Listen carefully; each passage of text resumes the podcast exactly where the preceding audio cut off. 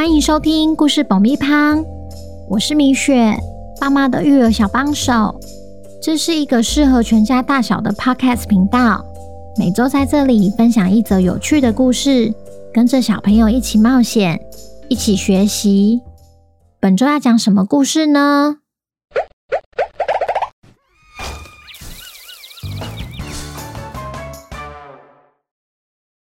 听故事前，请先订阅故事爆米胖的频道，这样每周就能准时收听精彩的故事哦。如果你在 Apple Podcast 上收听的话，请帮我们留五星评价，也推广给身边的亲朋好友们。本集故事要感谢新竹的市民爸爸和陈小花、陈小菊，谢谢你们一直以来对故事爆米花的支持，也恭喜小花。小菊成为本周的故事主角。小朋友，你们好啊！今天我们要来听听破案专家汪汪侦探寻找重要线索的故事。汪汪侦探因为一个声音而在十字路口停下脚步，转身一看，声音是从一个帐篷里传出来的。究竟是哪个神秘人物想见他们呢？本周的故事叫《被遗忘的礼物》，作者米雪。准备好爆米花了吗？那我们开始吧。来到古城堡的汪汪侦探，以为凭着钓鱼烧这条线索就可以顺利找到怪盗喵，没想到事与愿违，不但没有得到新线索。反而花了五百元买了街头点心，只好一边吃着手中的鲷鱼烧，一边思考他们的下一步。当他们准备要穿越十字路口时，突然被一个声音给叫住：“小兄弟，你们在找人吗？”福奇回头一看，刚刚是谁在说话？莱西。你有听到吗？有喂，声音好像是从转角那个帐篷里传出来的。福奇，他是在对我们说话吗？我们过去看看。汪汪侦探缓缓地走到帐篷前，低头往里面一看，帐篷里坐了一位老婆婆。老婆婆前面摆了一张大桌子，桌子上有一颗圆圆的玻璃球和一盏微弱的烛灯。不过里面实在太昏暗，根本看不清楚老婆婆的长相。尽管汪汪侦探觉得气氛有点诡异，为了找寻新线索，他们还是决定走进帐篷一探究竟。福奇说：“请问你是在对我们说话吗？谁走进来，我就在跟谁说话。但老婆婆，你怎么知道我们正在找人啊？是我的水晶球告诉我的。哇！”所以，水晶球可以告诉我们对方在哪里哦？不行，水晶球只能告诉你们线索。我们刚好缺线索哎，谢谢老婆婆。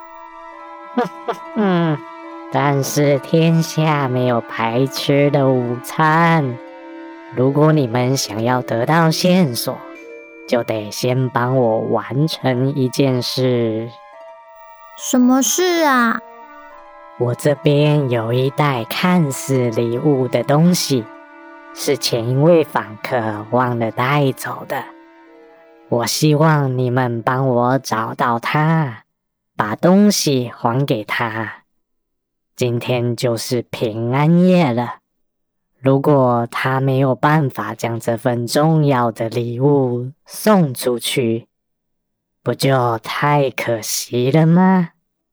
可是老婆婆，古城那么大，人又那么多，我们要怎么找啊？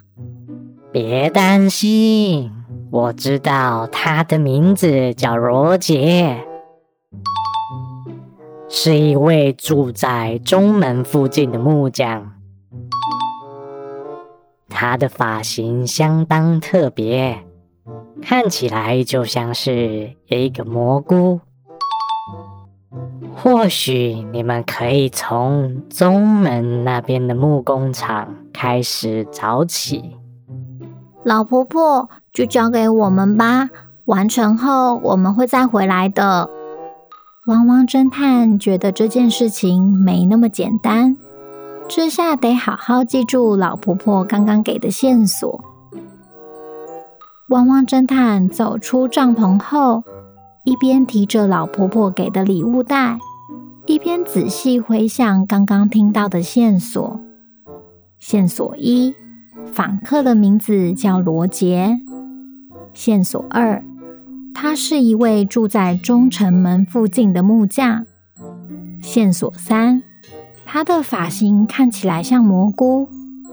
莱西说：“那我们就先去中门吧。”这时，福奇看了莱西手提的礼物袋，对莱西说：“去中门之前，我想要先去这家商店看看，搞不好会有帮助。”福奇说的商店就是纸袋上写的“奇异玩具屋”。与其毫无头绪的乱找，他认为这样比较容易找到罗杰出没的地点。不过纸袋上没有标示玩具屋的地址，汪汪侦探只好沿途问路。在经过一番努力后，终于抵达了奇异玩具屋。正好玩具屋里的客人不多。给了汪汪侦探机会，可以好好请教店长有关罗杰的事。福奇问：“你好，请问一下，你有没有印象这一两天有一位蘑菇头先生进来店里买礼物啊？”小花店长摇摇头：“蘑菇头没有印象哎，应该这么说才对。他是一位木匠先生。”但头发看起来很像蘑菇。木匠的话，我倒是有点印象。昨天有一个客人穿着工作服走进来，全身都沾满木屑，还特别请我帮他挑一个要送给他女儿的礼物。莱西把袋子举起来说：“像这个大小的礼物。”哦，对，差不多大。那他还有跟你说些什么吗？没有特别说什么哎。结完账跟我道谢后，就说他要去巷口买面包了。好，谢谢。福奇说的果然没错，只要跟着既有的线索去找，就会有好事发生。汪汪侦探离开玩具屋后。眼看太阳就快要下山了，福奇说：“我们得加快脚步，要在傍晚前将礼物送到罗杰先生的手上。”欢迎来到香喷喷烘焙坊，我们才刚出炉了一些面包，慢慢挑选哦。我们其实是要来找人的。请问昨天是不是有一位木匠先生来这边买面包啊？小菊老板一脸疑惑的看着福奇与莱西。你说的是罗杰，怎么了吗？因为我们捡到他的礼物袋，需要赶紧归还给他。啊，难怪他几个小时以前还来问我有没有看到他的纸袋。那你知道罗杰先生住在哪里吗？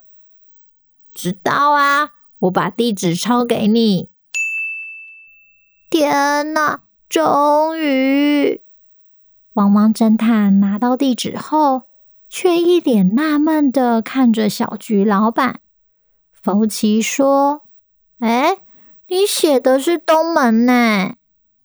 对啊，他就住在那边啊。”但我们得到的消息是，他住在中门。古城只有东西南北四个门，没有中门哦。啊，是吗？啊，还好，汪汪侦探决定先去了奇异玩具屋。如果听了老婆婆的建议的话，他们恐怕到了晚上都还没有办法找到罗杰先生。更幸运的是，罗杰先生家就在面包店的不远处。看来，汪汪侦探可以在傍晚前把礼物送还给罗杰先生。他们看着地址，一户一户的找，终于抵达罗杰先生家。而且屋里面还亮着灯，代表一定有人在家。嗯，请问有什么事吗？罗杰先生吗？我们是汪汪侦探，今天下午受了老婆婆的委托，请我们将这礼物归还给你。算命婆婆吗？哎呀，我真是的，原来是把礼物忘在那儿，想说怎么找都找不到，最后又买了另外一份礼物。啊，那这礼物怎么办呢？没关系。我想没有一个小孩子会嫌弃礼物太多的。哦，那就好。礼物交到你手中后，我们任务就完成了。那就祝你们圣诞快乐喽！也祝你们圣诞快乐。哦，对了，如果不嫌弃的话，两位就在我家吃个平安夜晚餐。我看天色也暗了。越晚越冷哦，也让我有机会好好谢谢你们吧。你都这么热情邀约了，我们怎么好意思拒绝呢？而且我们肚子也饿了啦。那还在外面干嘛？赶快进来吧！你们是从外地来的，对吧？你怎么知道啊？此时，在十字路口的帐篷内，桌上的水晶球突然发起光来。老婆婆低头一看，嗯，怎么会出现这个？就这样，汪汪侦探顺利完成老婆婆委托的任务，也意外得到了温馨的圣诞晚餐。哦。福奇，我们还得回去拿线索哎！王国里谁敢作乱，就别怪汪汪侦探。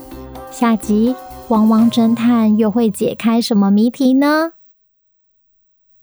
小朋友，虽然听故事的今天圣诞节已经过了，但米雪还是要祝你们圣诞快乐。希望今年你有得到梦寐以求的礼物。没有也没有关系，只要记得明年要跟圣诞老公公说清楚你喜欢什么礼物就好了。如果你喜欢汪汪侦探的话，记得要天天收听，也欢迎来 IG 私讯告诉我哦。那我们下周见，拜拜。